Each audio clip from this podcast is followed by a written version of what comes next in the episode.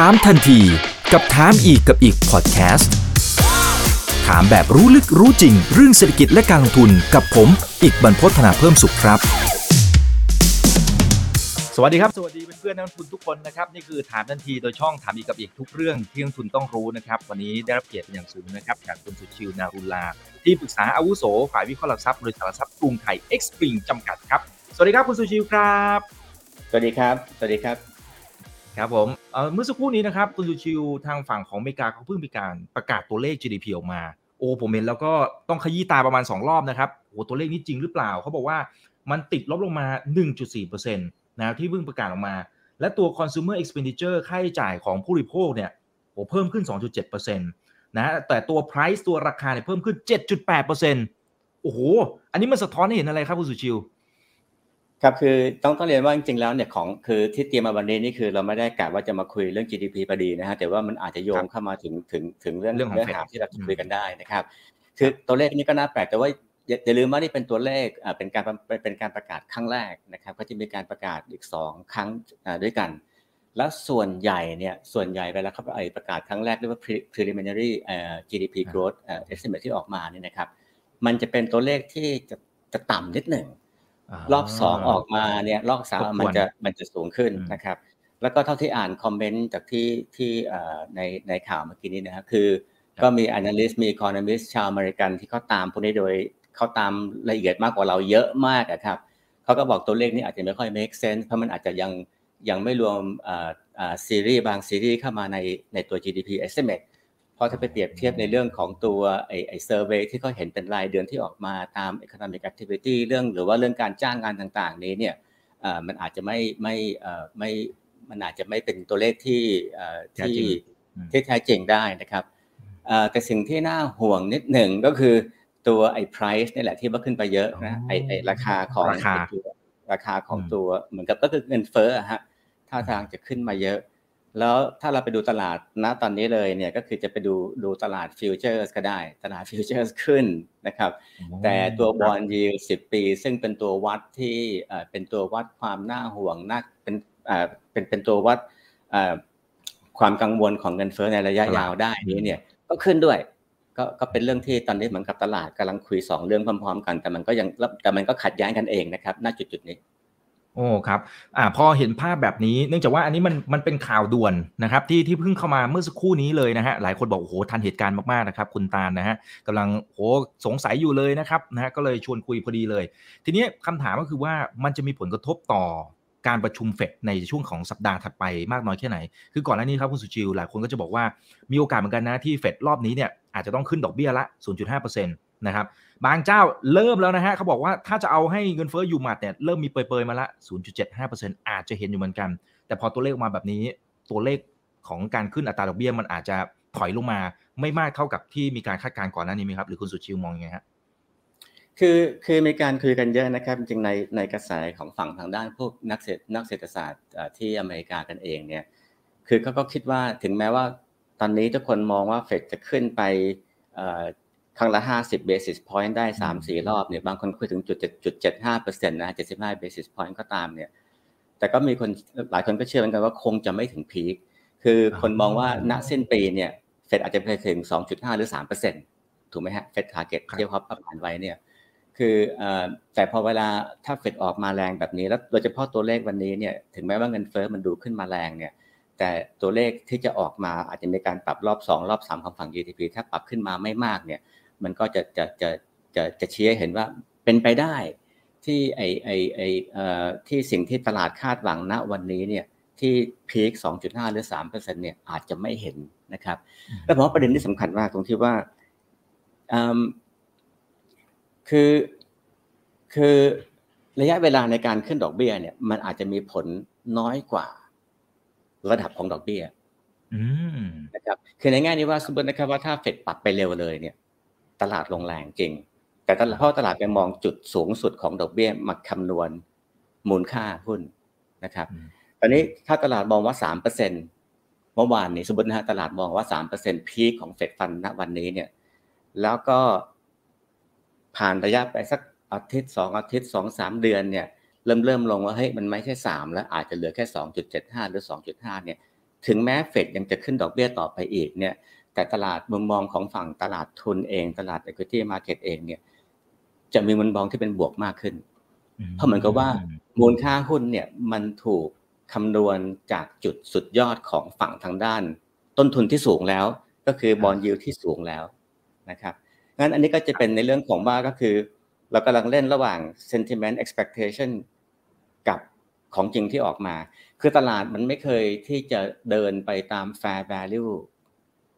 มันไม่เป็นตลาดมันมันมันมันจะวิ่งกว่ากว่าแฟร์นะครับ หรือต่ำกว่าแฟร์ตลอดเวลา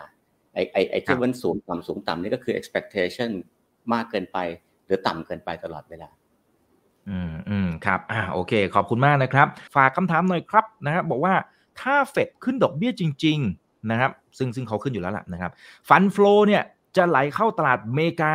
แล้วตลาดหุ้นในบ้านเราจะตกกระจายใช่หรือไม่ครับ คุณสุชิวนะฮะอ่า แล้วอาจจะทำให้ตลาดปรับฐานครั้งใหญ่หรือเปล่าคุณสุชิมีมุมมองแบบนั้นหรือเปล่าครับคือต้องผมขอต้องต้องต้อง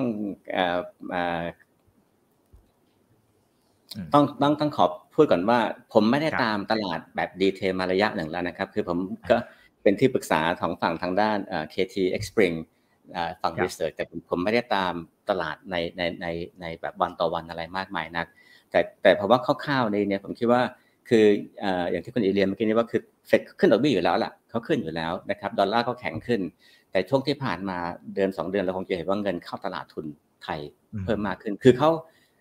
ฝรั่งต่างชาติเขาขายตลาดไทยมาสี่ห้าปีตลอดนะครับ เพิ่งจะมาเข้าตอนหลังๆนี่แหละ คือมันไม่จำเป็นว่าเออคือดอกเบี้ยขึ้นแล้วเออเขาจะหนีจากประเทศตลาดเล็ก ๆ เลย ซึ่งช่วงนี้นี่ดูถ้าดูไปเนี่ยเหมือนกับว่าเงินสภาพเงินเฟ้อบ้านเราเนี่ย มันไม่มีนะ คือเราเราเราเรามีเงินเฟ้อจริงแต่มันเกิดจากเรื่องของราคาน้ำมัน มันเป็นเรื่องที่ว่าเห็นชัดว่ามันเกิดจากเรื่องของสป라이ในเรื่องของฝั่งทางด้านไอไอด้านพลังงานนะครับ อาจจะมีสินค้าเกษตร จะค่อยๆตามมาก็จริงนะฮะแต่มันเป็นมันอาจจะเป็นเงินเฟ้อที่ไม่ใช่คออะไม่ใช่ไม่ใช่เงินเฟ้อพื้นฐานถ้างั้นก็ไอ้นโยบายด้านทางด้านการเงินก็อาจจะไม่ต้องไปใช้ใช้มาตรการเข้มข้นเหมือนกับฝั่งอเมริกาก็ได้นะครับ ถ้างั้นถ้าเราดูในแง่ของฝั่ง real return เนี่ยคือผลตอบแทนที่แท้จริงที่หักลบในเรื่องของเงินเฟ้อไปแล้วเนี่ยเมืองไทยก็ยังดูน่าสนใจอยู่ และผมคิดว่านี่คือเหตุผลหนึ่งที่ว่าถึงขึ้นดอกเบี้ยรอบนี้มาเนี่ยตลาดหุ้นไทยไปตกบ้างแหละเพราะว่ามันก็ตกทั้งโลกแหละเพราะมันมันเรื่องของเป็นการชักเงินออก แต่ว่าคิดว่าไม่ได้เป็นเรื่องที่จะมีผลกระทบแรงมากนะอีกอันหนึ่งคือผมคิดว่ารอบนี้เนี่ยมันเป็นการรอบนี้เนี่ยคือมันก็ว่าเศรษฐกิจโลกเนี่ยไม่ได้ ไปพร้อมๆกัน คือตลาดอเมริกาเขาเขาฟื้นตัวกันตั้งแต่ปีที่แล้วแล้วนะครับจีนก็คือตั้งแต่คือเขายังเขาไม่เจอปัญหาจนกระทั่งเพิ่งมาเจอในช่วงหลังๆนี้ใช่ไหมฮะอเมริกาฟื้นตัวไปก่อน ยุโรปค่อย ๆ ตามมานะครับเอเชียเราเองก็ค่อยๆตามมากันอยู่ ยิ่งตอนนี้เราเริ่มเปิดประเทศมากขึ้นเนี่ยดังนั้นการที่ตลาดมันไม่ synchronize เนี่ยมันไม่ไปด้วยกัน in step พร้อม ๆ กันไปเนี่ย มันทำให้โอกาสในการลงทุนมันมีมากขึ้นนะฮะถึงจุดจุดหนึ่งเนี่ยพอเวลาเราใกล้ถึง peak ของของเฟดโมเมนตัมอะถึงใกล้ๆเสียว่าสักกลางเดือนกลางกลางปีแล้วกันสองสามเดือนจากนี้ไปพอเวลาการไอ้การคาดคาดหวังว่าเงินเฟดขึ้นไป 2.5 แน่นอน 3%แน่นอนแล้วเนี่ยณจุดจุดนั้นเนี่ยมันอาจจะไม่มีมันอาจจะความสนใจของตลาดอเมริกา หรือความสนใจของข้างกันดอลลาร์อาจจะหมดไปเรียบร้อยแล้ว เพราะมันขึ้นไปเรียบร้อยแล้วถ้างั้นโอกาสที่ฟันมันจะกลับมาเข้ามาในเอเชียผมว่ามีโอกาสสูง โดยเฉพาะเรากำลังจะเปิดประเทศและกำลังจะมี e a r n i n g growth ตามมานะฮะซึ่งก็คือเราไม่ได้มองร้ายเหมือนกับเมื่อก่อนนะครับแต่จริงอยู่การขึ้นดอกเบี้ยรอบนี้มีผลเยอะมากกับการประเมินมูลค่าหุ้น ซึ่งจะเป็นหัวข้อหลักที่จะมาคุยกันในวันนี้ครับใช่ครับ อ่า ดีเลยครับนะครับในช่วงสภาวะที่ดอกเบี้ยกำลังเป็นขาขึ้นครับคุณสุชิวนะฮะ หลักการในการประเมินมูลค่านะฮะของหุ้นเนี่ย จะต้องเป็นหลักคิดที่ที่ต่างไหมครับ กับในช่วงก่อนหน้านี้ที่มันโหดอกเบี้ยมันต่ำมานานมากๆแล้วหลายปีแล้ว วิธีคิดหรือวิธีการประเมินมูลค่าเนี่ยมันมีตรงไหนที่ต้องปรับเปลี่ยนบ้างครับ เป็นผมว่ามันต้องเปลี่ยนเยอะมากนะครับ คือคือเอ่อมันมีความจำเป็นที่เราจะต้องคิดถึงวิธีการประเมินแบบแบบ มันก็ไม่ใช่ว่าแบบใหม่เขาก็ใช้กันแหละ แต่อาจจะไม่ค่อยแพร่หลายมากนักนะครับคือเดี๋ยวผมขอแชร์สไลด์แล้วกันนะครับได้ครับ คือจริงๆแล้วเนี่ยคือไอการคือหน้าวันนี้ที่เรานิยมใช้กันหลักหลักการในการในการประเมินมูลค่าหุ้นใช้กันอย่างแพร่หลายก็คือเราใช้ PE ratio ใช่ไหมครับใช่ครับ ซึ่ง PE ratio จริงๆคือถ้าเราไปดูไส้ในมันเนี่ยมันไม่บอกถึงผลกระทบที่เกิดจากสภาพสิ่งแวดล้อมจากดอกเบี้ยที่มีการปรับขึ้นปรับลงเลยดังนั้นทำยังไงที่เราจะดึงภาพดอกเบี้ยการเปลี่ยนแปลงของดอกเบี้ยตรงนี้เนี่ยเข้ามาอยู่ในฟอร์มูลาในสูตร เพื่อที่จะให้เห็นว่าการเปลี่ยนแปลงตรงนั้นเนี่ยมีผลยังไงบ้างกับกับมูลค่าหุ้นนะครับ ซึ่งตรงนี้มันมีมันมีทฤษฎีมันมีคนเอาไปใช้กันอยู่เยอะมากแล้ว แต่เพียงแค่ว่าบ้านเราเองเนี่ยยังไม่ค่อยมีการใช้ใช้เครื่องมืออันใหม่เนี่ยคือไม่ไม่ไม่จะบอกว่าใหม่ก็ไม่ถูกเพราะมันก็มีมีมานาน แต่ใช้เครื่องมือที่ไปไกลกว่า PE ratio นะครับผมคิดว่าตรงนี้เนี่ยมีมีการใช้แล้วผมก็ทางทางทาง KT อ่าอ่า explain ตรงนี้เนี่ยแล้วก็ ใช้วิธีนี้แหละในการที่จะประเมินมูลค่าหุ้นทุกๆตัวนะครับ แล้วผมว่าเรื่อง PE ratio เนี่ยจริง ๆ โดยทั่วไปผมคิดว่าตลาดให้น้ำหนักกัน เราคุยกันเยอะ แต่เราเข้าใจมันน้อยคือเราคุยเยอะแต่เราเข้าใจมันน้อยนะครับ ยกตัวอย่างเนี่ยผมขอเดี๋ยวผมว่าสไลด์นี้อาจจะเห็นภาพที่ชัดเจนหน่อยหนึ่งคือที่ที่ที่เราขึ้นจอที่ที่ขึ้นจอตรงนี้อยู่นะครับ ก็คือการเปลี่ยนแปลงของตลาดหุ้นที่ผ่านมาตั้งแต่ปี 2010 ถึงปีที่แล้ว นะธันวาปีที่แล้วเนี่ยหุ้นขึ้นไป 61% EPS ขึ้นไป 14% PE ขึ้นไป 41%นะครับ ตรงนี้เนี่ยคือลองคิดดูว่าเวลาเราฟัง analyst คุยแล้วอ่าน report หรือว่าเราเข้าไปทำความรู้จักกับบริษัทนี้เนี่ย ส่วนมากเนี่ยเราจะคุยแต่เรื่อง EPS กำไรต่อหุ้น การเติบโตของกำไรต่อหุ้นเป็นหลักนะครับ แต่ มันม,มันมีผลแค่แค่หนึ่งในสามอะของของการของ performance ของของการเปลี่ยนแปลงของของตัว index อีกสองในสามคือ PE ratio ที่มันเปลี่ยนแปลงไป แต่เรามีการเราไม่เข้าใจหรือว่าเราทำความใจเราทำความเข้าใจกับมันน้อยเกินไปหรือเปล่าเพื่อที่จะไปประเมินว่า PE มันควรจะขึ้นหรือลงเท่าไหร่ คือเหมือนกับว่าพอเวลาเราคุยเรื่อง PE ratio เนี่ยเราจะใช้สูตรตายตัวว่าเฮ้ย เราไปเปรียบเทียบกับในอดีตนะครับ แล้วคูณมาเลย แล้วก็คูณมาเลย ตอนนี้การไปเปรียบเทียบในอดีตนี้เนี่ยเราก็บนมันก็มันก็ใช้ได้แหละแต่มันตั้งอยู่บนสมมติฐานว่าอดีตเนี่ยมันถูกมันมันมีการมีการประมูลมูลค่าที่ถูกต้องใช่ไหมฮะหรือไปเปรียบเทียบกับบริษัทที่อยู่ใกล้เคียงกันในอุตสาหในอุตสาหกรรมเดียวกันนะครับไปเปรียบเทียบว่าเออมันถูกหรือมันแพงเนี่ย แต่อันนั้นก็เช่นกันมันก็ตั้งอยู่บนสมมติฐานว่า เพียร์ตรงนั้นเนี่ยหรือว่าคู่แข่งของเขาเนี่ยมันถูกประเมินได้ได้ถูกต้องนะครับ ซึ่งอันนี้ก็จะเป็นอะไรที่มันทำให้เราไม่สามารถที่จะเอาคอนเท็กซ์ของภาพดอกเบี้ยคือเหมือนกับว่าเราเราใช้วิธีการในอดีตมา มามาหามูลค่าในอนาคตซึ่งมันก็ไม่ค่อยจะ make sense เท่าไหร่นะครับ แล้วจริงๆ ตรงนี้เนี่ยคือ คืออยากจะอยากจะอยากจะ ให้เราเห็นภาพตรงนี้นิดหนึ่งนะครับ ว่าเรื่อง PE ratio เนี่ยมันเป็นมันเป็นอะไรที่มันมันขึ้นมาเยอะมากเหมือนกัน คือที่ผ่านมา 10 20 ปี จริง ๆ ผ่านมา 40 ปีก็ว่าได้นะครับ ตั้งแต่ที่เราเกิดโลกาภิวัตน์เราเกิด globalization นะครับตั้งแต่ที่จีนเข้ามามีบทบาทใน WTO ในการ export สินค้าไปต่างประเทศเนี่ยทำให้สินค้าทั้งโลกเนี่ยมีมีราคาถูกลงถูกลงถูกลง globalization มันทำให้คนมีตังค์มากขึ้น corporate มีตังค์มากขึ้น หุ้นขึ้น เงินเฟ้อลงนะครับ คนมี wealth มากขึ้นมีคนมีตังค์มากขึ้นเยอะก็ไปกดดอกเบี้ยให้มันถูกลง แล้วอันนี้คือภาพ อันนี้คือเหตุการณ์ที่เกิดขึ้นในใน background ที่ทำให้ค่า PE มันสูงขึ้นอยากจะเห็นจากสไลด์นี่ฮะ ในอันนี้คือค่าเฉลี่ยของ PER ในช่วงโควิดในช่วงโควิดเนี่ย14 เท่า นี่ของตลาดไทยนะครับ ในช่วงสัปดาห์มันคือแค่ 10 เท่า ก็คือขึ้นมาเยอะมาก อันนี้ก็คือเกิดจากเหตุการณ์ที่ อันนึงคือ globalization และอันที่สองก็คือเรื่องของเฟดนะครับที่ไปลดดอกเบี้ย แล้วก็ไปเพิ่มเรื่องของ QE พวกนั้นด้วยนะครับอันนี้ก็เป็นเป็นเป็นเป็นเป็นเหตุผลหลักๆ ที่ทำไมถึง PE มันขึ้นมา แต่แต่พอเวลาเราไปบอกว่าเราไปเปรียบเทียบกับในอดีตในการที่จะประเมินว่ามูลค่าหุ้นแพงไม่แพงเนี่ยพอใช้พอพอเราดูภาพนี้แล้วเนี่ยบอกเฮ้ยภาพในอดีตเนี่ยมัน PE มันขึ้นมาเพราะว่าดอกเบี้ยมันลง แต่ในอนาคตนี้มันอาจจะไม่เป็นอย่างนั้นแล้วดังนั้นเราควรจะมีวิธีอื่นมากกว่าไม่ที่จะมาประเมินว่าทำยังไงที่เราจะสามารถที่จะเอาการเปลี่ยนแปลงของของปัจจัยดอกเบี้ยเนี่ยซึ่งมีผลเยอะมากเนี่ยเข้ามาคิดในในเป็นเป็นเป็นมิติหรือเป็น factor เป็นปัจจัยหนึ่งในการประเมินมูลค่าหุ้นนะครับอืมอืมเออหรือหรือมองอีกนัยยะหนึ่งอย่างนี้ได้ไหมครับเอ่อคุณสุชีว่าการที่เนี่ยอัตราการเติบโตเศรษฐกิจเนี่ย ถ้าดูจากชาร์ตที่ที่คุณสุชีนำมาโชว์ให้กับเพื่อนๆนักลงทุนดูเนี่ยนะฮะจะเห็นว่าในช่วงปี 2010 ถึงปี 2020 เนี่ยโหอัตราการเติบโตต่อปีเนี่ยมันเหลือ 2.7%เองเหรอฮะ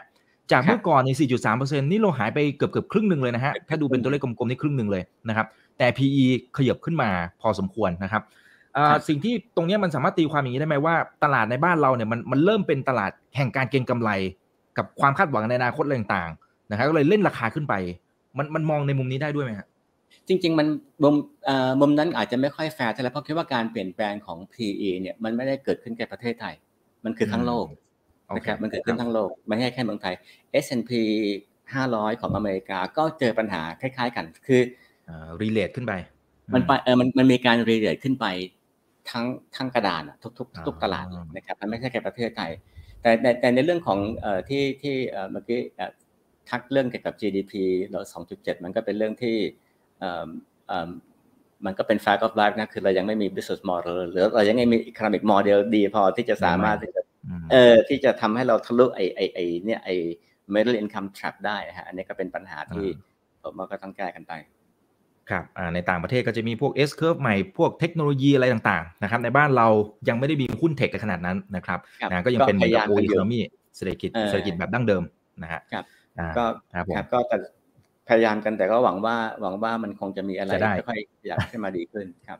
ครับผมจะได้จะได้หลุดกับดักนะฮะรายได้ปานกลางสักทีนะครับนะมีท่านหนึ่งบอกขอบคุณมากๆเลยนะครับ เป็นประโยชน์มากๆครับนะฮะสำหรับข้อมูลในวันนี้นะโอเค คุณนัดนายบอกว่ายังไม่เทหุ้นไทยอย่างหนักใช่ไหมครับโอเคเดี๋ยวกลับมานะครับเดี๋ยวประเด็นนี้เดี๋ยวกลับมาอีกทีหนึ่งนะฮะอ่าทีนี้ทีนี้คุณสุชิวบอกว่า PE มันไม่แฟร์นะฮะในแง่ของการประเมินอ่ามันเป็นเรื่องของอดีตอะไรว่าไปนะครับเราไม่รู้อดีตเนี่ยมันมัน price ราคาหรือมันมีการประเมินถูกหรือเปล่า นะเพียงแต่ว่าคนส่วนใหญ่ก็เอาอดีตนี่แหละมาคูณนะครับสำหรับตัว e a r n i n g ็นะครับแล้วก็เป็นมูลค่าต่างๆดังนั้นไอตัวที่เป็นจุดบอดตรงนี้ หรือว่าเป็นกับดักตรงนี้เนี่ยเราแก้ยังไง ทางคุณทีมของคุณสุชิวเองเนี่ยมีวิธีการประเมินในรูปแบบไหนที่น่าจะแฟร์มากกว่าการใช้ PE ครับครับ คือผมว่าหลักๆเลยที่เราทำก็คือว่าคืออย่างอย่างคือผมขออธิบายคำว่า PE ก่อนแล้วกันนะฮะต้นเผื่อจะได้เข้าใจตรงกันอาจจะยังยังยังไม่ค่อยคุ้นเคยนะครับคำว่า PE เนี่ยย่อมาจากก็คือ price earning ratio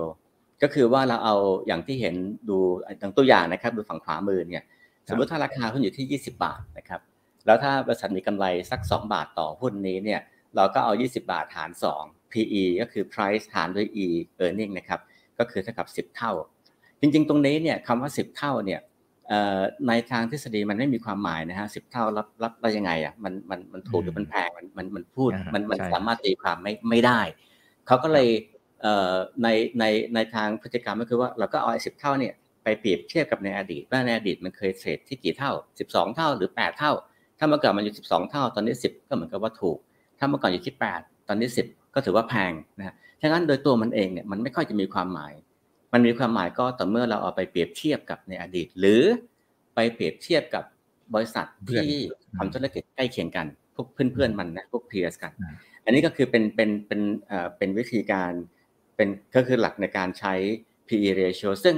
ใช้กันมานานมากเป็นศตวรรษคือมันเริ่มมาตั้งแต่ตลาดมีร้อยสองร้อยปีกันก่อนนะครับ แต่เราก็ใช้จนกระทั่งเราชิน เราชินกับมันจนกระทั่งเราลืมว่าเราลืมถามคำถามว่า แล้วถ้าเราไปถ้าเราไปสามารถที่จะแยก PE ออกมาให้มันเป็นส่วนๆได้ไหม ซึ่งจริงๆมันทำได้นะครับ ที่เราทำก็คือว่าถ้าเราถ้าเราใช้แทนที่เราจะไปใช้ ราคาหุ้นหารด้วย E นะครับ ถ้าเราเปลี่ยนเราบอกว่าเราขอใช้ E หารด้วย price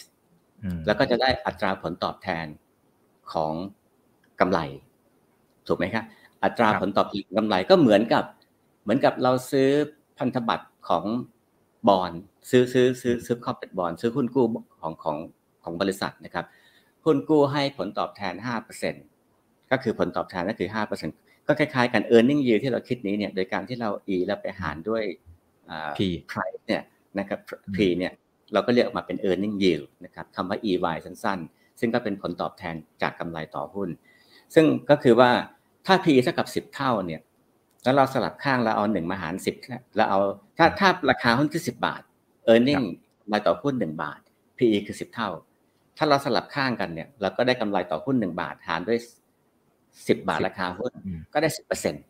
นะครับ okay. เช่นกัน ถ้าราคามัน 20 บาทก็จะกลายเป็น 5%แล้วหุ้น 100 บาทก็จะกลายเป็น 1%ก็ตามที่เห็นในกระดาน ตอนนี้สิ่งที่มันสิ่งที่ผมว่ามันเป็นมันมันเป็นคอนเซปที่ผมคิดว่ามันมันมันมันมันพอจะเดเลตได้ง่ายมากก็คือว่า พอเราคิดเป็นผลตอบแทนแล้วเนี่ย เราไปเปรียบเทียบกับผลตอบแทนที่มันผลตอบแทนในการลงทุนแล้วกัน เอาง่ายๆก็คือว่าเช่นว่าเราไปฝากเงินนะครับไปไปฝากเงิน อย่างชาร์ตฝั่งขวามือถ้าถ้ามองนะครับ เราไปเราพลอตเราพลอตเส้นสีดำเนี่ยก็คืออัตราผลตอบแทนของ S&P Index นะครับ Earning Yield เนี่ยไปเปรียบเทียบกับอัตราดอกเบี้ยเงินฝาก จะเห็นว่ามันไปทางเดียวกันนะครับซึ่งถ้าตัว Earning Yield มันลดลงก็แสดงว่า PE มันสูงขึ้นถูกไหมฮะซึ่งอันนี้เป็นเป็นพฤติกรรมของของมนุษย์แหละนะครับในง่ายที่ว่าคือเรา เรามีเงินอยู่กองกองหนึ่ง เราเคยได้ผลตอบแทนจากกองนั้นเนี่ยสิบเปอร์เซ็นสมมตินะฮะเสร็จแล้วดอกเบี้ยมันก็ลงลงไปเรื่อยๆ จากสิบเปอร์เซ็นที่เราเคยไปฝากเงินได้เนี่ย ตอนนี้มันเหลือแค่ห้าเปอร์เซ็นสามเปอร์เซ็นสองเปอร์เซ็นเราคงอึดอัด เราคงจะพยายามจะเอาเงินตรงนี้ส่วนหนึ่งนี้เนี่ย ไปหาผลไปหาไปลงทุนในจุดที่มีสินทรัพย์คืนที่สูงกว่านะครับ ก็คือไปเพิ่มความเสี่ยงให้กับตัวเองมากขึ้น ก็ไปทำให้ สินทรัพย์พวกนั้นที่มีความเสี่ยงสูงกว่า แต่มีโอกาสที่จะเติบโตสูงกว่าเนี่ยมีเงินเข้ามากขึ้น ก็ประดันให้ราคามันสูงขึ้นไป อันนี้ก็เป็นเรื่องของเบสิกเหมือนกับเป็นเป็นพฤติกรรมของมนุษย์ทั่วไปนะครับ อันนี้ก็คือแต่พอเราจะเห็นพอเราเห็นภาพนี้แล้วผมคิดว่าสิ่งหนึ่งที่ต้องต้องย้ำก็คือว่าอัตราผลตอบแทนที่วิ่งผ่าน EY เนี่ย earning yield เนี่ยมันวิ่งไปตามดอกเบี้ยวิ่งไปตามดอกเบี้ย แต่แต่ว่าโดยส่วนใหญ่นะครับ นักลงทุนส่วนใหญ่นี้เนี่ยเราไม่ใช้ดอกเบี้ยเงินฝากระยะสั้นมามาเป็นตัวประเมินมูลค่าหุ้นเนื่องจากว่า ราคาหุ้นตัวหนึ่งเนี่ยหุ้นหุ้นจะเป็นอะไรก็แล้วแต่เนี่ย โดยธรรมชาติเนี่ยโดยทฤษฎีเนี่ย มันไม่มีอายุ มันสามารถบริษัทสามารถที่จะรันไปจนกระทั่งสิบปีร้อยปีก็แล้วแต่และแล้วแต่ความสามารถของของของขององค์กรนั้นไปนะ ซึ่งพอเวลาหุ้นมันมีความอายุยาวขนาดนี้เนี่ยเราไปเราไปใช้ดอกเบี้ยระยะสั้นมาเทียบมันก็ไม่ค่อยจะแฟร์เท่าไหร่นะดังนั้นโดยทั่วไปเนี่ยเราจะใช้เราจะใช้พันธบัตรรัฐบาลอายุ 10 ปีเนี่ยมาเป็นตัวมาเป็นตัววัดนะครับในเรื่องของว่าเพื่อเพื่อเพื่อเพื่อเปรียบเทียบนะครับแล้วเมื่อกี้เราคุยกันว่าจริงๆที่คุณยังถามว่า เอ๊มันเป็นแค่หุ้นไทยที่มี PE สูงขึ้นไปหรือเปล่าอย่างชาร์ตที่ก็เห็นได้ชัดนะครับผมเอาตัว S&P 500 มามามาดูเนี่ยว่าตั้งแต่ปี 2010 เนี่ย S&P 500 มี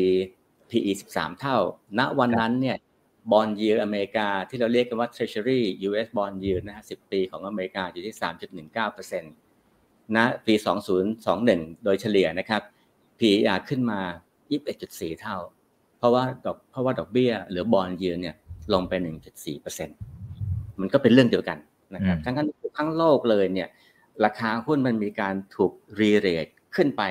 เนื่องจากดอกเบี้ยมันลง เนื่องจาก e a r n i n g yield เนี่ยมันถูกกดดันจาก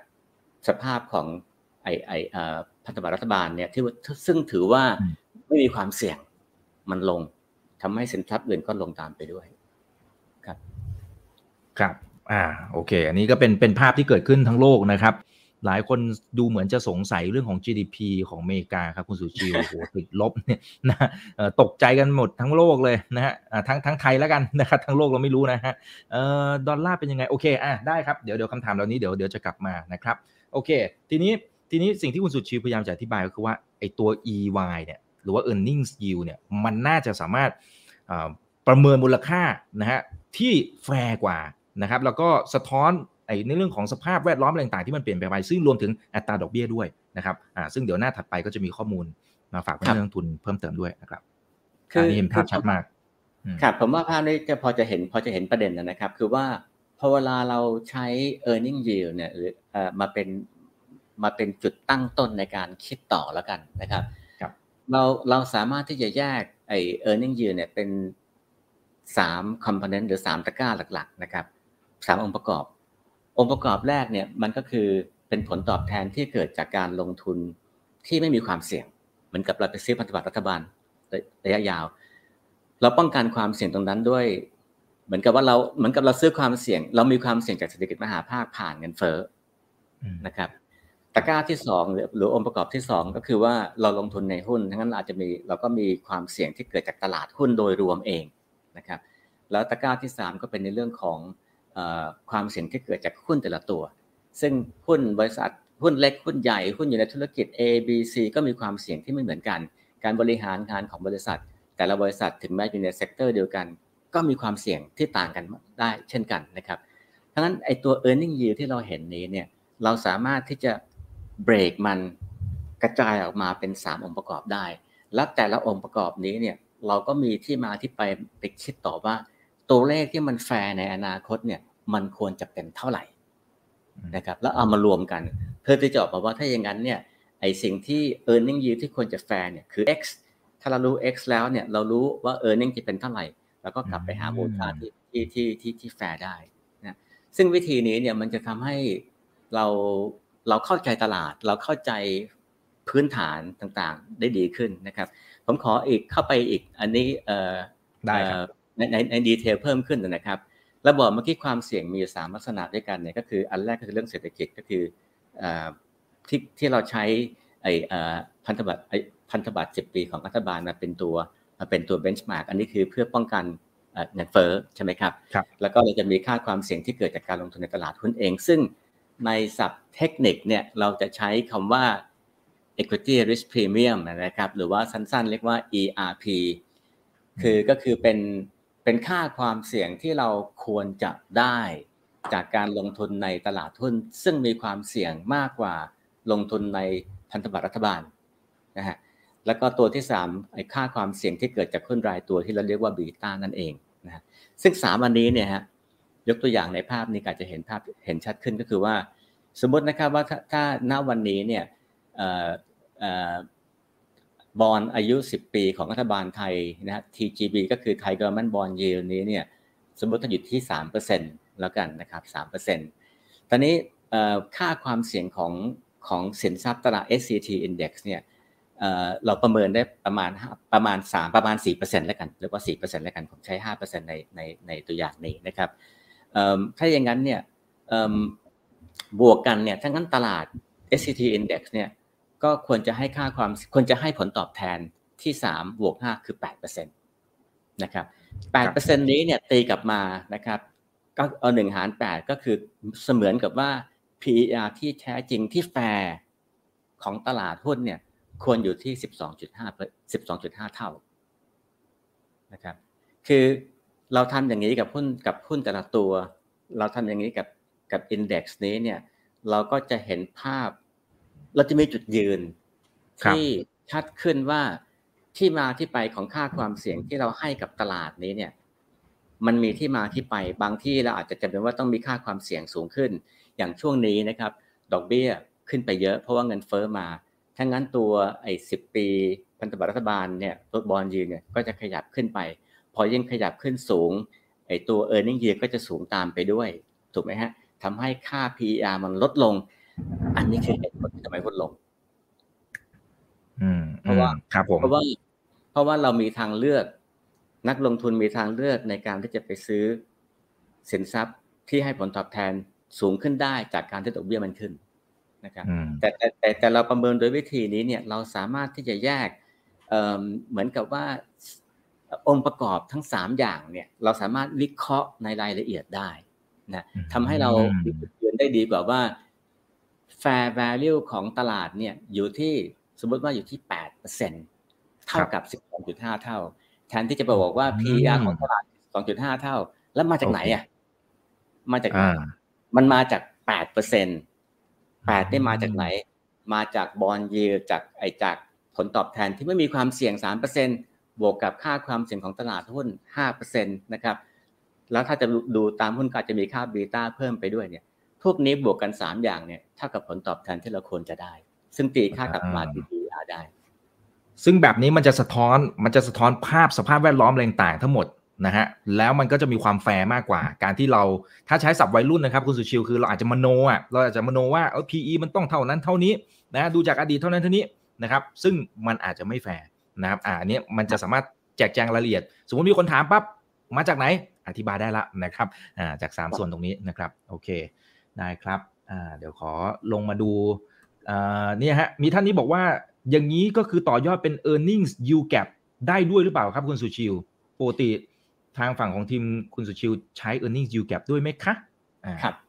ครับฮะแสดงว่าเราอยู่ในตลาดมาระยะหนึ่ง จริง ๆคำว่า ERP นะฮะ risk premium เนี่ยก็คือ earning yield gap ละครับนะแต่ว่าโอเคผมผมใช้ ERP แทนแต่จริงๆ ก็คือใช้จะใช้คำว่า 5%ที่เราคิดมา ERP เนี่ยมันก็คือเหมือนกันก็คือตัว earning yield gap ก็คือเราเอา earning yield ของตลาดหุ้นของ SCT index มาลบด้วยพันธบัตรรัฐบาล 10 ปี ส่วนต่างนี้ก็คือ ERP ซึ่งซึ่งเราผมว่าแต่ละโบรกเกอร์ก็คงจะไปหาวิธีในการประเมินเองได้นะครับของทาง KTX เองเนี่ยเราอยู่ที่เราคิดว่ามันอยู่ที่ประมาณ 4-5%แล้วสิ่งที่ดีคือตรงนี้ฮะเดี๋ยวผมขอเพิ่มนิดหนึ่งว่า ว่า e a r n i n g yield เนี่ยเป็นอะไรที่เราคุยกันเราคุยกันพอสมควร เราเราเราใช้เยอะมากในการในในในการประเมินมูลค่าหุ้นเอ่อเส้นสีฟ้าซึ่งไอตัวอะไรที่มันตกไปเนี่ยเส้นสีฟ้าก็คือตัว ERP หรือว่า earning yield gap นะครับเส้นสีฟ้านะฮะเส้นสีดำนี่ก็คือบอลยูสิบปีนะคือจะเห็นว่าตั้งแต่ช่วงตั้งแต่ปี 2010 ถึงถึงปีที่แล้วนะครับบอลยูสิบปีนี้เนี่ยลดลงจาก4 เหลือ2หายไปครึ่งหนึ่งนะครับ แต่ e a r n i n g yield gap หรือว่า ERP แล้วกันมันมันมันใช้ได้ทั้งสองตัวนะครับ ยังวิ่งอยู่ค่อนข้างจะเสถียรอยู่ที่ประมาณ4-5%มันแปลว่าอะไร มันแปลว่าถึงแม้ว่า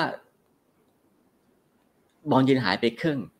แต่ investor เนี่ยยังให้ยังประเมินมูลค่าค่าความเสี่ยงของตลาดเนี่ย ยังอยู่ใน gap ที่ถือว่าแคบมากนะ 4-5%โดยตลอด แสดงว่า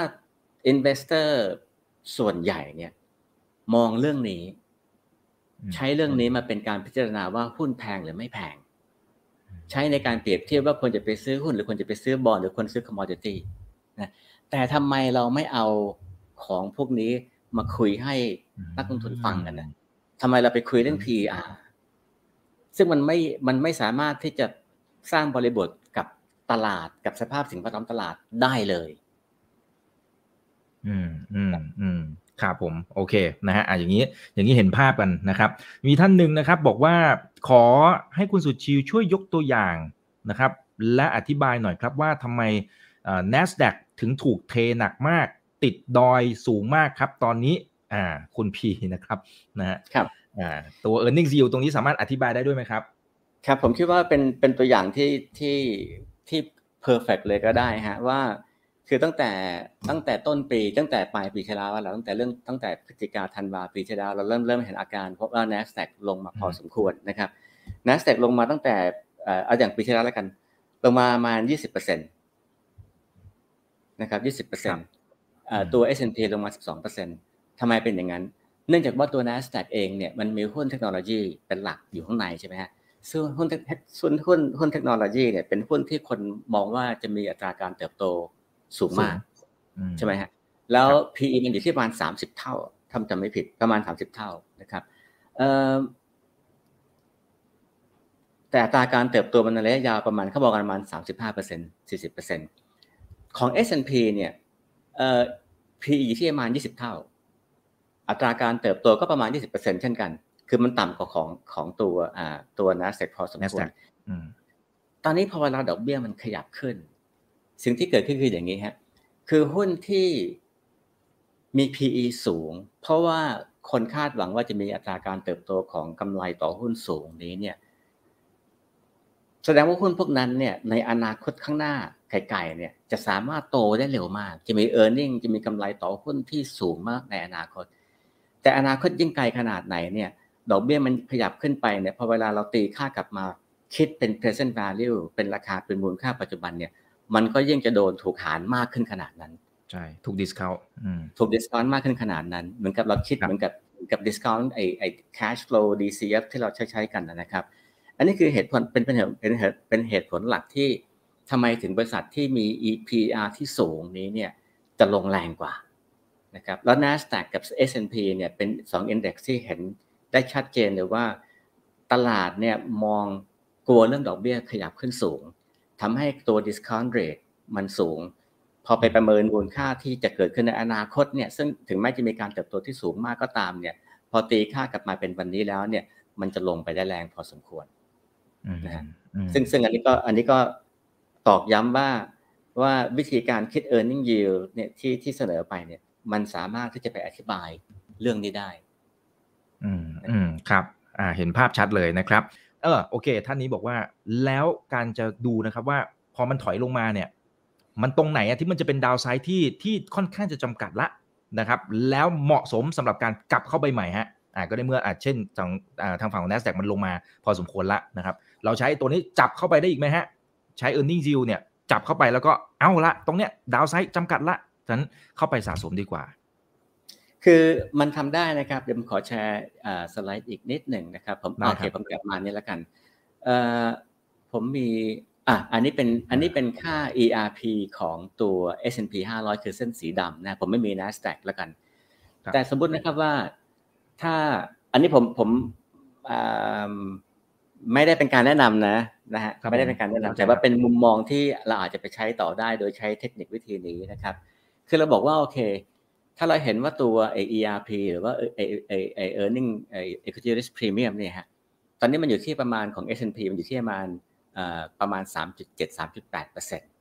นะครับเราบอกว่าโอเคหุ้นมันลงมาเนี่ย มันวิ่งอยู่ที่ประมาณ ถ้าเราตั้งไว้สักประมาณ 4.5%เผื่อไว้หน่อย ถ้าเราให้ค่า 4.5%นะครับ บวกกับค่าบอลยิว10 ปีเนี่ยณตอนนี้มันอยู่ที่ 2.8 เราให้มันสัก 3%ไหมเผื่อไปหน่อยหนึ่ง เผื่อเฟดขยับขึ้นเผื่อเงินเฟ้อมันมาอีกสัก2-3เดือนต่อไปข้างหน้า3%บวกกับอีกอันนี้ประมาณ4.5นะครับ ก็ได้7.5%ละนะครับแล้วเอาไปดูแล้วตรงนั้นอันนั้นคือ 7.5%นี้เนี่ย มันจะเป็น required return ของเราแล้ว มันเป็นสิ่งที่เราควรจะเราคาดหวังได้เราตีกลับมาจาก 7.5 ก็ประมาณสัก 14-15 เท่า PR ถ้างั้นถ้า Index มันลงมาที่ 15 เท่า ก็อาจจะดูว่า เออ ก็ควรจะเข้าไป น่าสนใจคือมันมันทำให้เราสามารถที่จะคิดเรื่องนี้แล้วตอบออกมาเป็นจุดที่เป็นเป็นเป็น objective ได้ง่ายกว่านะถ้าบอกไปดู PE band ในอดีตว่ามันเคยเทรดเท่าไหร่ ก็ได้แต่อย่าลืมว่าไอ้ PE band ในอดีตเนี่ยตอนนั้นดอกเบี้ยมันขาลงมาสามสิบปีนะตอนนี้มันจะขึ้นไปอยู่นะ มันมันมันมันคนละบริบทกันนะ opportunity cost ของเงินมันไม่เหมือนกันนะ มันอาจจะคอมเพลกันยากกว่า แต่คิดวิธีนี้เนี่ย ผมว่าเราสามารถที่จะนำไปสู่คำตอบที่ ให้ความพอใจหรือให้ความมั่นใจเราได้มากกว่า อืม อืม อืม อืม ใช่ครับ แล้วมันสามารถอธิบายได้ เพราะมันมันสามารถที่จะเหมือนกับว่าสะท้อนสะท้อนนะครับในเรื่องของปัจจัยต่างๆ ที่เข้ามากระทบได้ดีกว่า การที่เราดูแค่ PE หรือว่าดูในตัวเลขในอดีตอย่างเดียวนะครับ ทีนี้คุณสุชิวบอกว่าการเปลี่ยนแปลงของดอกเบี้ยเนี่ยมันมีผลต่อประเทศไทยมากกว่า อันนี้เหตุผลคืออะไรครับผม ฮะเอ่อคือคืออย่างนี้ฮะตลาดเราเป็นตลาดเล็กนะพอเป็นตลาดเล็กแล้วเนี่ยคือเอ่อผมขอเล่าเรื่องให้ฟังเรื่องหนึ่งนี้เกิดขึ้นนานมากนะครับยี่สิบปีผมคิดว่าผมเอ่อเป็นเป็นเป็นนักวิเคราะห์แล้วก็เดินสายต่างประเทศไปหาลูกค้าต่างประเทศตอนนั้นเนี่ย ก็เราไปก็เตรียมตัวไปขายหุ้น ผมจำไม่ได้หุ้นอะไรหุ้นบลูชิพนะหุ้นเป็นหุ้นแบบหุ้นเกรดดี ลูกค้าบอกว่าเฮ้ยฉันไม่อยากจะฟังหุ้นเกรดดีของอยู่เขาบอกว่า you tell me your most speculative stock บอกผมหุ้น หุ้นที่มัน speculative อะหุ้นที่คนเก่งกำไรเก่งกำไรสูงสูงอะเพราะว่าถ้าผมถ้าผมผิดถ้าถ้าถ้าลูกค้าเหมือนว่าถ้าถ้าตัวเขาผิดเนี่ย คือ your market เนี่ยตลาด SCT เนี่ยมันเป็นแค่จุดศูนย์ศูนย์หนึ่งของ My Portfolio ไม่สนใจของทั้งหมดพอร์ตทั้งหมดของเขาของพอร์ตทั้งเขาทั้งหมด ถ้าอย่างนั้นก็ไปซื้อหุ้นดีๆเนี่ยมันก็เกาะ index อาจจะมากชนะ index ไปสิบเปอร์เซ็นห้าเปอร์เซ็นมันมันไม่มันไม่มันไม่จูงใจพอที่ให้เขาไปรับความเสี่ยงไปนั่งเสียเวลาตามหุ้นนะฮะเอาหุ้นเด่นๆมาเลยเอาหุ้นที่มันความเสี่ยงมาเยอะแต่นี่ก็คือเป็นมุมมองหนึ่งนะแต่ก็คือจะไปโยงไปไปประเด็นที่บอกว่าตลาดเราเป็นตลาดเล็กนะครับ แล้วก็เงินเวลานักเวลานักนักลงทุนเขามองตลาดไทยเนี่ยเขาไม่ได้มองตลาดไทยเป็นตลาดแรก เวลาเขาจะมาเอเชีย เขาไปมองจีนโอเค จีนตอนนี้เจอเจอเจอปัญหาเยอะก็อีกเรื่องหนึ่งนะครับเขาไปมองสิงคโปร์ญี่ปุ่นโอเคซึ่งผมผมเวลาพูดเอเชีย ผมอาจจะผมผมก็ไม่รวมญี่ปุ่นเพราะมันเพราะมันใหญ่มากเอ็กซ์เจแปนครับเอ็กซ์เจแปนนะฮะก็โอเคฮ่องกงจีน อะไรพวกนั้นไปสิงคโปร์เป็นตลาดพวกมันมันตลาดที่ใหญ่กว่าเราเยอะมากนะครับตลาดเรามันตลาดค่อนข้างจะจะเล็กแต่สิ่งที่ตลาดไทยมี ที่ตลาดอื่นเสียเปรียบก็คือว่าเรามีสภาพคล่องสูง อันนี้ก็เป็นมาจากเพราะว่าเรามีรายย่อยเยอะนะทั้งนั้นตลาดเราเป็นตลาดที่อาจจะเก็งกำไรมากกว่า เพราะเข้าออกสะดวก เข้าออกสะดวกนะครับ อันนี้ก็เป็นเป็นทำให้พอเวลา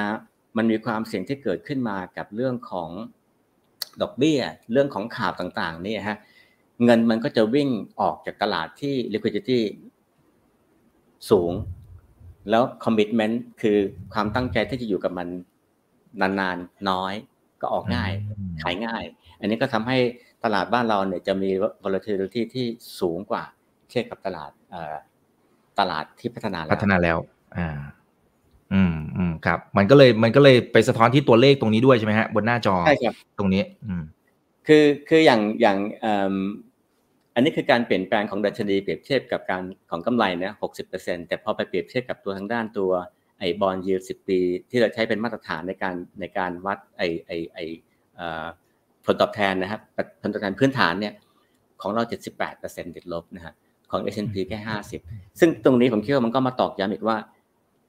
ยิ่งจำเป็นที่เราจะต้องมีเราควรจะมีวิธีการคิดประเมินมูลค่าโดยเอาดอกเบี้ย เข้ามาเป็นส่วนประกอบสำคัญหลักในการประเมินมูลค่าหุ้น PR มันไม่พอ ครับอ่าโอเคนะครับมีท่านหนึ่งถามเกี่ยวกับดัชนี S&P 500 นะฮะอันนี้อาจจะคุณสุชิวคงคงไม่สามารถบอกได้นะครับว่ากี่จุดอะไรเงี้ยเราเราไม่ใช่แนวนั้นนะฮะแต่ท่านนี้บอกว่าถ้างั้นขอเป็นไอเดียได้ไหมครับ เมื่อสักครู่นี้คุณสุชิวยกตัวอย่างของ NASDAQ ไป หลักการเหมือนกันเป๊ะเลยหรือเปล่า หรือ หรือต้อง discount อะไรยังไงไหมสำหรับตัว S&P 500 นะครับคือหลักการครับหลักการเหมือนกันเป๊ะแต่เพียงแต่แค่ว่าตัวตัว NASDAQ เนี่ยฮะไอค่าของ ERP มันเนี่ย ค่า ERP มันอาจจะไม่ใช่ตรงนี้ เพราะว่านี่เป็นของ S&P Index ผมเดาว่าถ้าเอา NASDAQ Index มาคิด ERP หรือว่า Risk Premium เนี่ยเอ่อมันอาจจะต้องต่ำกว่าหน่อยหนึ่งเพราะ P มันสูงกว่า ถูกไหมฮะ แล้วมันแกว่งตัวมากกว่า มันมันแกว่งตัวมากกว่า ถ้าอย่างนั้นเนี่ยมันผันผวนมากกว่านะครับถ้างั้น แต่ว่าแนวคิดเหมือนกันเป๊ะแนวคิดเหมือนกันไปก็คือว่าไปประเมินดูว่าค่าค่า ERP ที่แฟร์ก็คือให้มันเผื่อไปเลยว่า ถ้ามันเฉลี่ยวิ่งที่ประมาณ4%นะครับแล้วเราบอกว่าโอเคเราเราเราเผื่อไปสัก 5%แล้วกันแล้วไปบวกกับ bond yield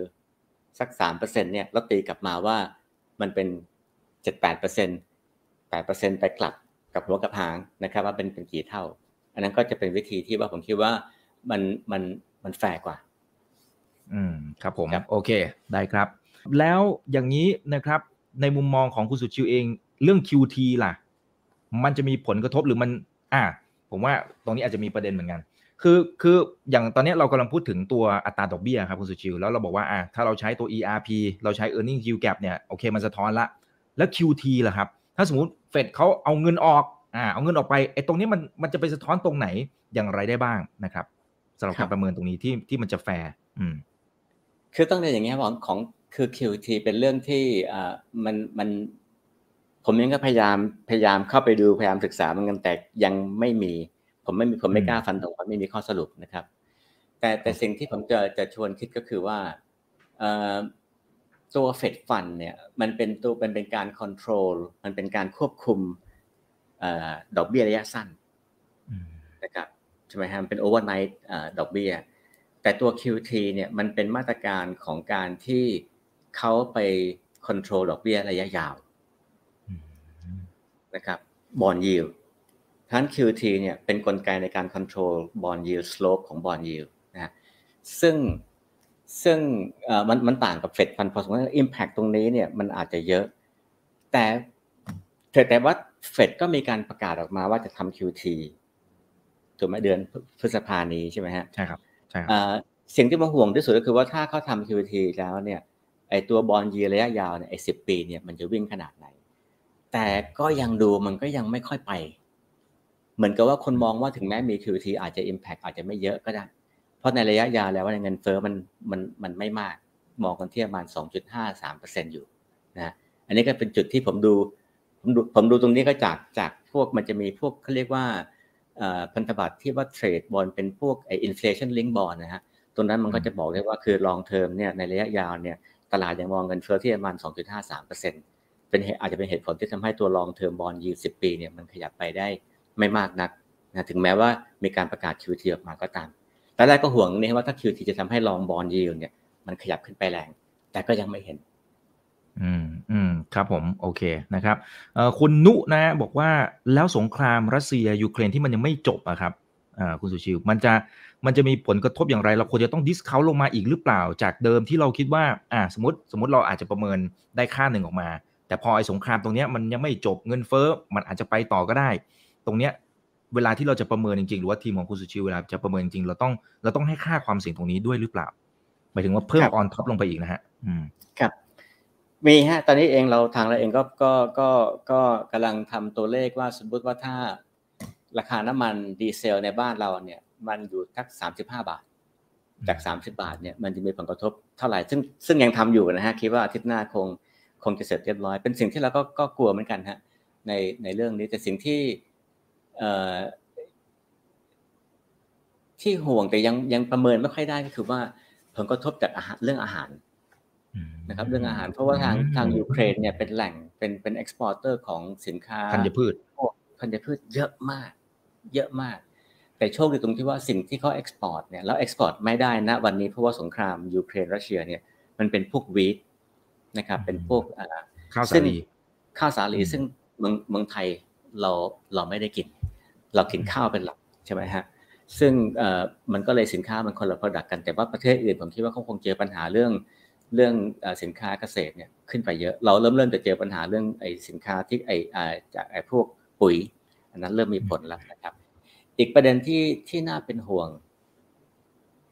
ก็คืออินโดนีเซียประกาศไม่ export palm oil ครับน้ำมันปาล์มมันก็เกิดมาจากยูเครนนะ เพราะยูเครนเขา export sunflower เยอะมาก น้ำมันทานตะวัน เยอะมาก แล้วตอนนี้ก็ export ไม่ได้ เพราะเพราะเรื่องสงครามเนี่ย มันก็เลยคนก็ไปซื้อน้ำมันปาล์มแทนมาเป็นมามาเป็นตัวทดแทนนะถึงจุดหนึ่งที่ว่ามันไม่พอใช้ในประเทศก็มีการอินโดก็มีการประกาศห้าม export ไปช่วงไปไประยะหนึ่ง ซึ่งบางคนก็มองว่าอย่างมากก็สามารถที่จะ ban ได้อย่างมากก็ไม่เกินเดือนหนึ่ง ซึ่งถ้าเป็นอย่างนั้นจริงก็ดี แสดงว่ามันอาจจะเป็นแค่ปัญหาระยะสั้นนะครับ แต่เรื่องที่ผมคิดเป็นเรื่องเรื่องสำคัญ แต่มันก็จะโยงมาอีกเรื่องหนึ่งนะครับ เรื่องเมื่อกี้เราคุยเรื่องเรื่องพลังงานกับเรื่องอาหาร เรื่องพลังงานผมคิดว่ามันจะโยงไปในเรื่องของการลงทุนในในพวกพลังงานที่ไม่ใช้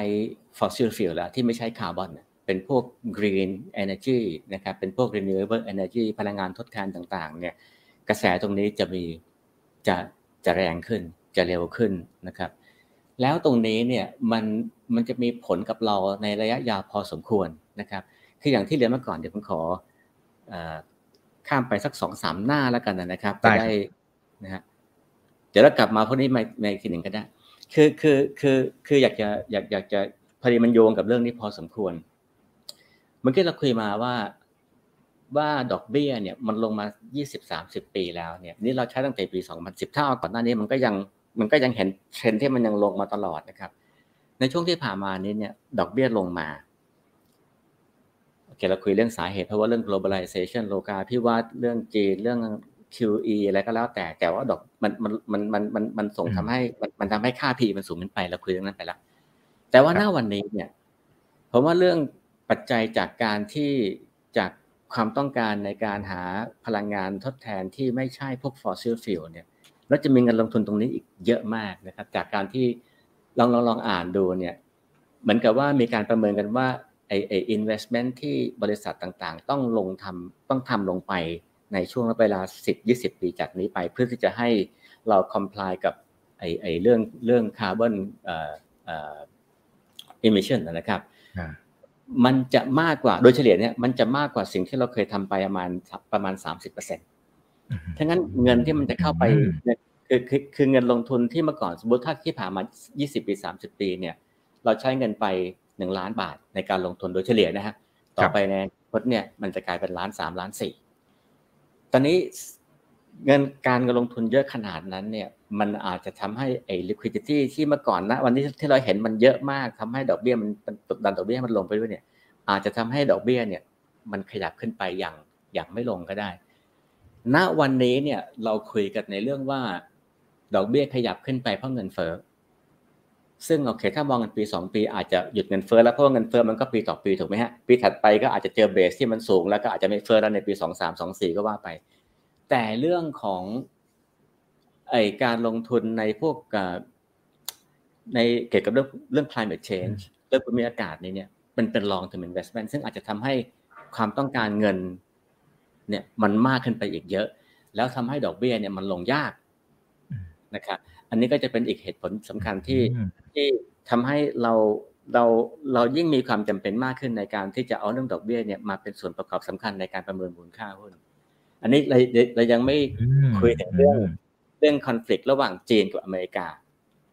ครับ ซึ่งเราเห็นมาสองสามปีแล้วแต่ช่วงที่ผ่านมามันเงียบไปเพราะว่าเรื่องรัสเซียกับเรื่องยูเครนนะฮะถ้าเราเรื่องนั้นออกไปเนี่ยเราคงจะได้ยินเรื่องเรื่องรัสเซียเรื่องจีนกับอเมริกาเพิ่มมากขึ้นในเรื่องของการแต่ละคนก็พยายามจะสร้าง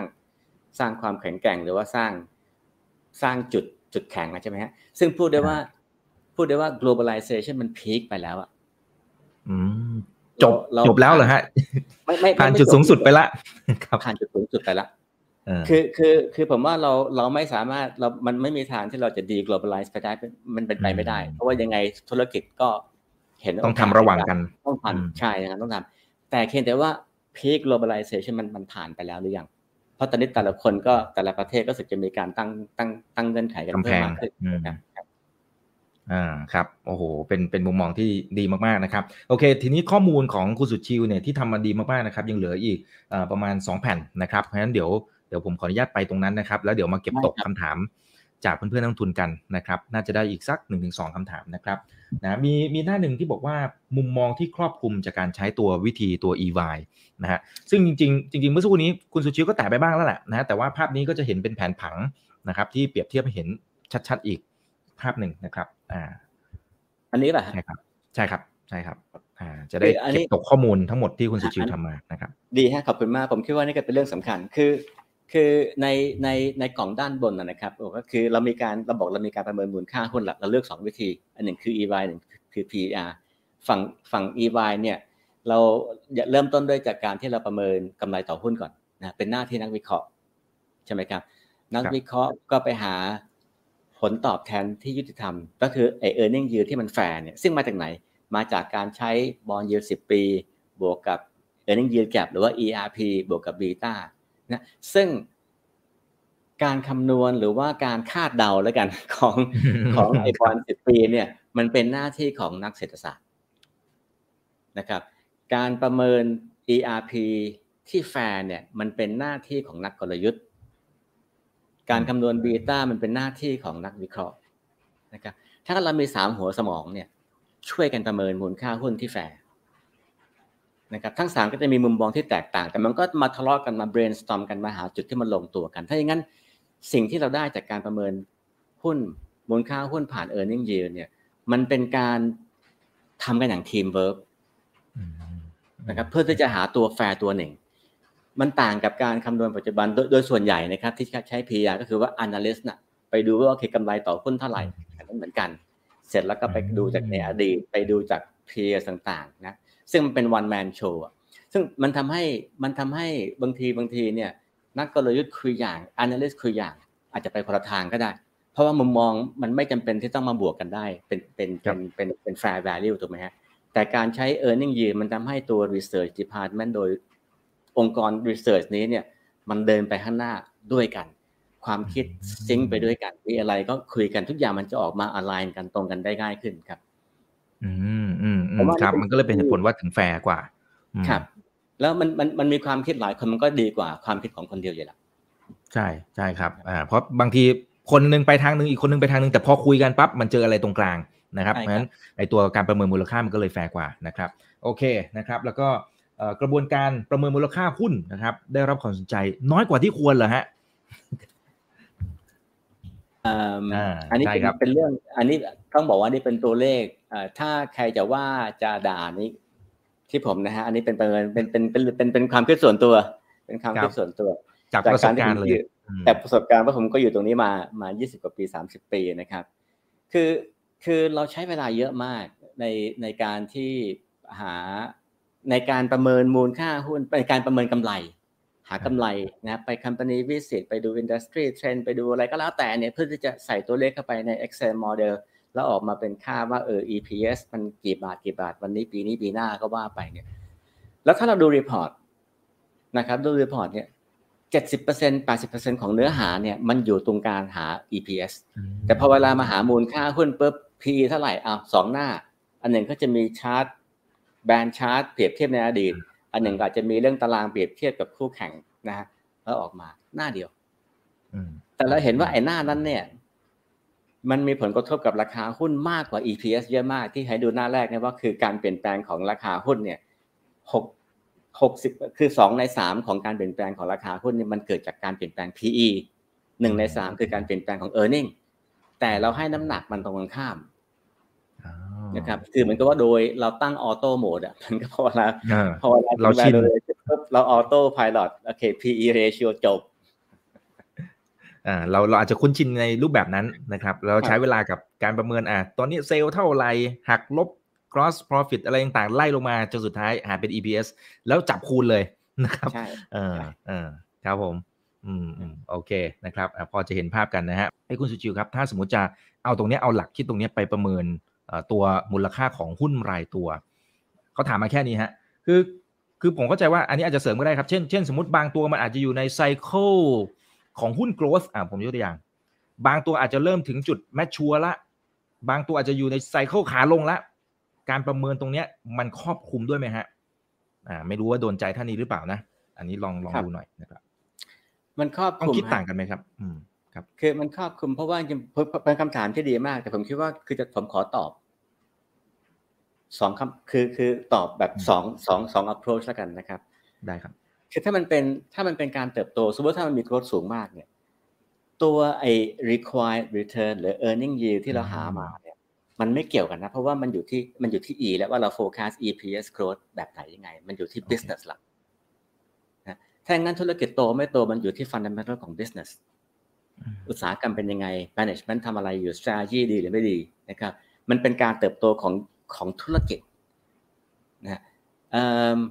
ซึ่งมันแตกต่างกันกับการที่ถึงแม้มันโต ถึงแม้ EPS มันโต หรือไม่โตก็แล้วแต่เนี่ย แต่มูลค่าของมันมันคือส่วนที่ EPS โตเท่าไหร่ บวกกับ Market Risk บวกกับ Bond Yield บวกกับ Earning Yield บวกกับ Beta สองตัวนี้มาบวกกันเป็นมูลค่าหุ้นที่แฝง ทั้งนั้นพอเราพูดถึงการเติบโตแล้วเนี่ย เราให้น้ำหนักเรื่องตัว EPS มากกว่าถูกไหมอยู่ในอยู่ในวัฏจักรขาขึ้น EPS growth ก็จะสูงไปด้วย แต่ไอ้ required return เนี่ย อาจจะไม่มีผลกระทบก็ได้ไอตัว e a r n i n g year อาจจะมีผลกระทบน้อยมีผลกระทบแค่ตัวบีตาที่เราประเมินออกมาว่าบีตาควรจะเป็นเท่าไหร่ แต่บอลยิลเหมือนเดิม market risk premium หรือว่า earning yield gap เหมือนเดิม มันต่างแค่ตัวบีตา กับตัวไอที่เราประมาณการ EPS growth ว่าเป็นเท่าไหร่ ครับถ้างั้นมันใช้ได้ครับ โอเค ครับได้ครับ เคลียร์ครับนะฮะ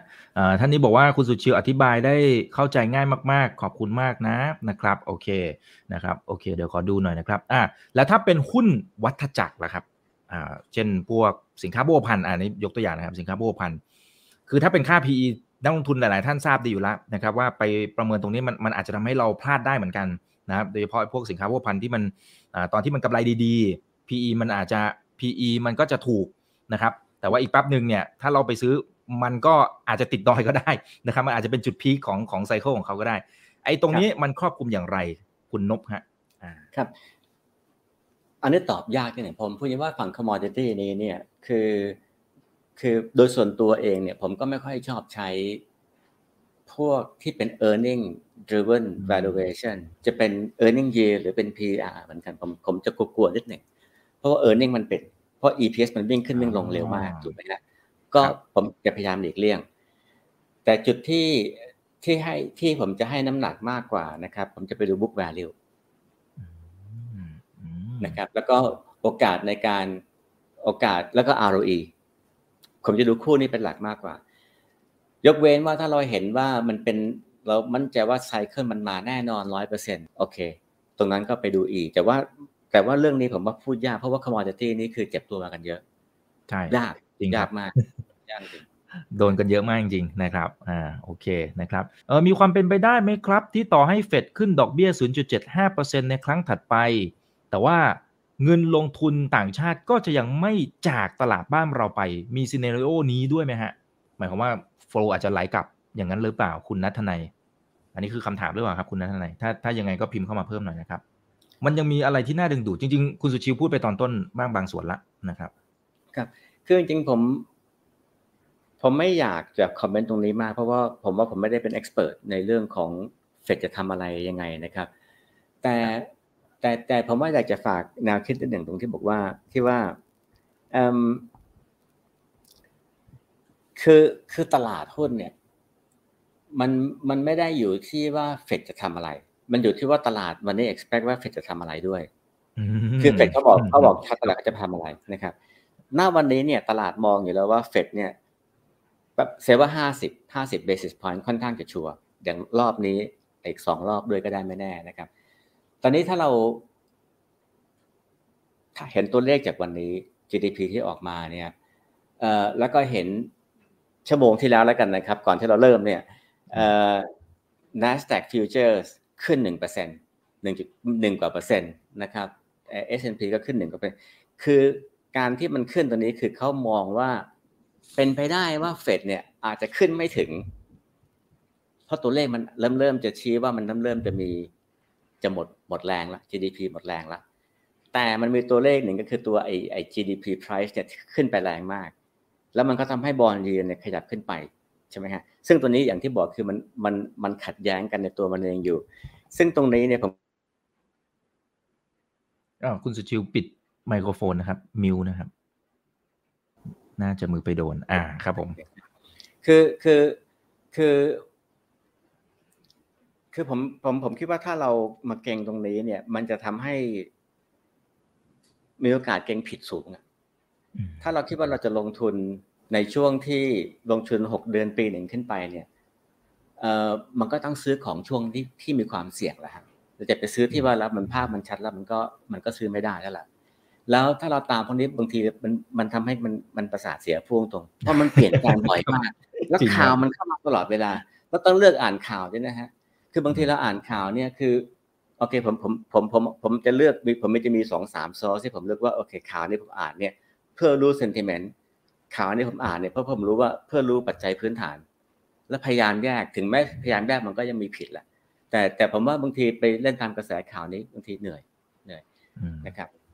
ครับ แถมอาจจะประเมินผิดด้วยนะครับ โอเคนะฮะอ่าเอาละฮะเราคุยกันพอสมควรนะครับเผื่อแป๊บเดียวนี้1ชั่วโมง 10 นาทีนะครับ ก็อยากจะให้คุณสุชิวนั้น ฝากทิ้งท้ายถึงเพื่อนๆนักลงทุนนะครับที่ตอนนี้อยู่กัน 1,600 ท่านนะครับณจุดที่เราไลฟ์นะครับก็ฝากทิ้งท้ายนะครับถึงถึง key message นะครับที่เราคุยกันในวันนี้ แล้วก็ถ้าอยากจะไปตามทางทีมของคุณสุชิวนะครับทางด้านของบริษัทหลักทรัพย์กรุงไทยเอ็กซ์ปริงจำกัดเนี่ยมีช่องทางไหนบ้างครับเดินเชิญเลยครับ คือผมขอขอไปที่สไลด์สุดท้ายนี่แล้วกันนะครับ คือคือในเรื่องของการประเมินมูลค่าหุ้นเนี่ยผมคิดว่า คือที่ผ่านมา 10 กว่าปี 20 ปีเนี่ยคือมันไม่ผิดหรอกที่เราใช้ PR ratio เพราะว่าดอกเบี้ยมันลงมันมันเป็นตัวช่วยทำให้ราคามันขึ้นไป ถ้างั้นถ้าถ้าเราวิเคราะห์ซื้อซื้อเนี่ยมันก็มีโอกาสถูกมากขึ้นเพราะดอกเบี้ยมันลงแล้วพีมันสูงขึ้น แต่แต่ณจุดจุดนี้เนี่ยคือดอกเบี้ยมันอาจจะอาจจะขึ้น อาจจะอาจจะมันคงจะขึ้น และอาจจะไม่ลงอย่างที่เราเห็นที่ผ่านมานะครับทั้งนั้นวิธีการประเมินมูลค่าหุ้นเนี่ย ผมว่ามันต้องมีปัจจัยเรื่องของดอกเบี้ยเข้าไปยุ่งด้วยเพราะว่ามันการซื้อขายหุ้นเนี่ยการลงทุนในหุ้นเนี่ยมันคือการเปรียบเทียบระหว่างการลงทุนในสินทรัพย์อันใดอันหนึ่ง ถ้าเราไม่เอาดอกเบี้ยเข้ามาคิดในการเปรียบเทียบแล้วเนี่ยเราจะรู้ว่ามันถูกหรือแพงขนาดไหนนะทั้งนั้นเรื่องนี้สำคัญมากๆ แล้วการที่การใช้วิธีการที่นำเสนอไปเนี่ยฮะ earning yield เนี่ยที่เราแตกออกมาเป็นเป็นสามองค์ประกอบนี้เนี่ย risk free bond yield สิบปี risk premium กับ beta เนี่ย มันทำให้เราสามารถที่จะเข้าใจดินามิกของแต่ละองค์ประกอบได้ดีขึ้น พอเราเข้าใจองค์ประกอบแต่ละอันได้แล้วเนี่ยเราจะมีความตั้งไอ้มีมีการตั้งความคาดหวังที่แฝงขึ้น เราจะเข้าใจกลไกตลาดได้มากขึ้นนะครับ แล้วก็ช่วยเราตัดสินใจ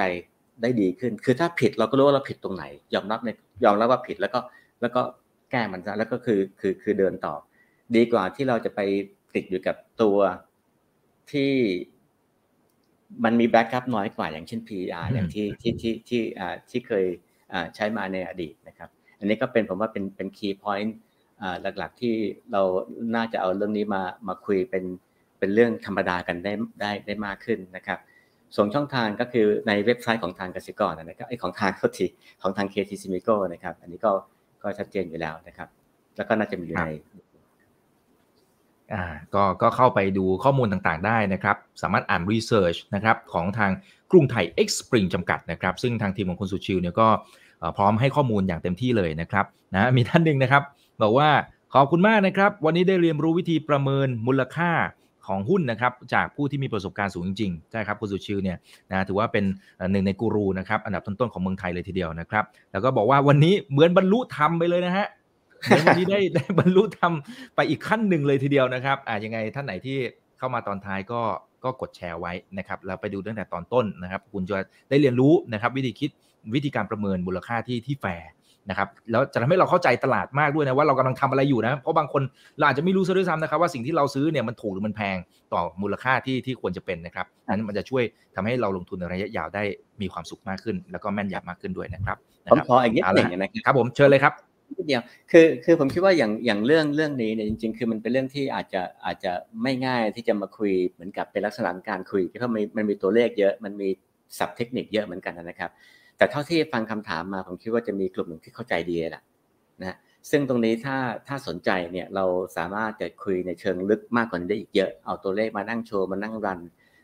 ยินดีเลยครับ คือติดต่อมาที่ทางกรุงไทย ได้เลยนะครับ แล้วก็อาจจะจัดเป็นสัมมนาย่อยนะฮะหรือถ้าบางคนบอกคือขอเป็นอาจจะลึกกันไปขอภาพกว้างกว่านี้ก็ก็ได้นะครับ เรามีทีมที่มีมีความพร้อมที่จะให้ข้อมูลคนที่ได้ได้ได้ดีแล้วครับ ครับดีครับดีครับยังไงก็อย่างน้อยๆคือเข้าไปดูที่เว็บไซต์ก่อนนะครับเข้าไปดูข้อมูลต่างๆ แล้วก็ติดต่อเข้าไปได้นะครับ วันนี้ขอบคุณมากครับคุณสุชิวครับ สนุกมากครับขอบคุณครับ กดแชร์ไว้ไปดูย้อนหลังตั้งแต่ตอนต้นจนถึงตอนนี้เลยนะครับ วันนี้ขอบคุณมากนะครับ ไว้เดี๋ยวเจอกันใหม่นะครับ สวัสดีครับอันนี้คือถามทันทีโดยช่องถามอีกกับอีกทุกเรื่องที่นักทุนต้องรู้กับผมอีกคนพจน์ครับ สวัสดีครับ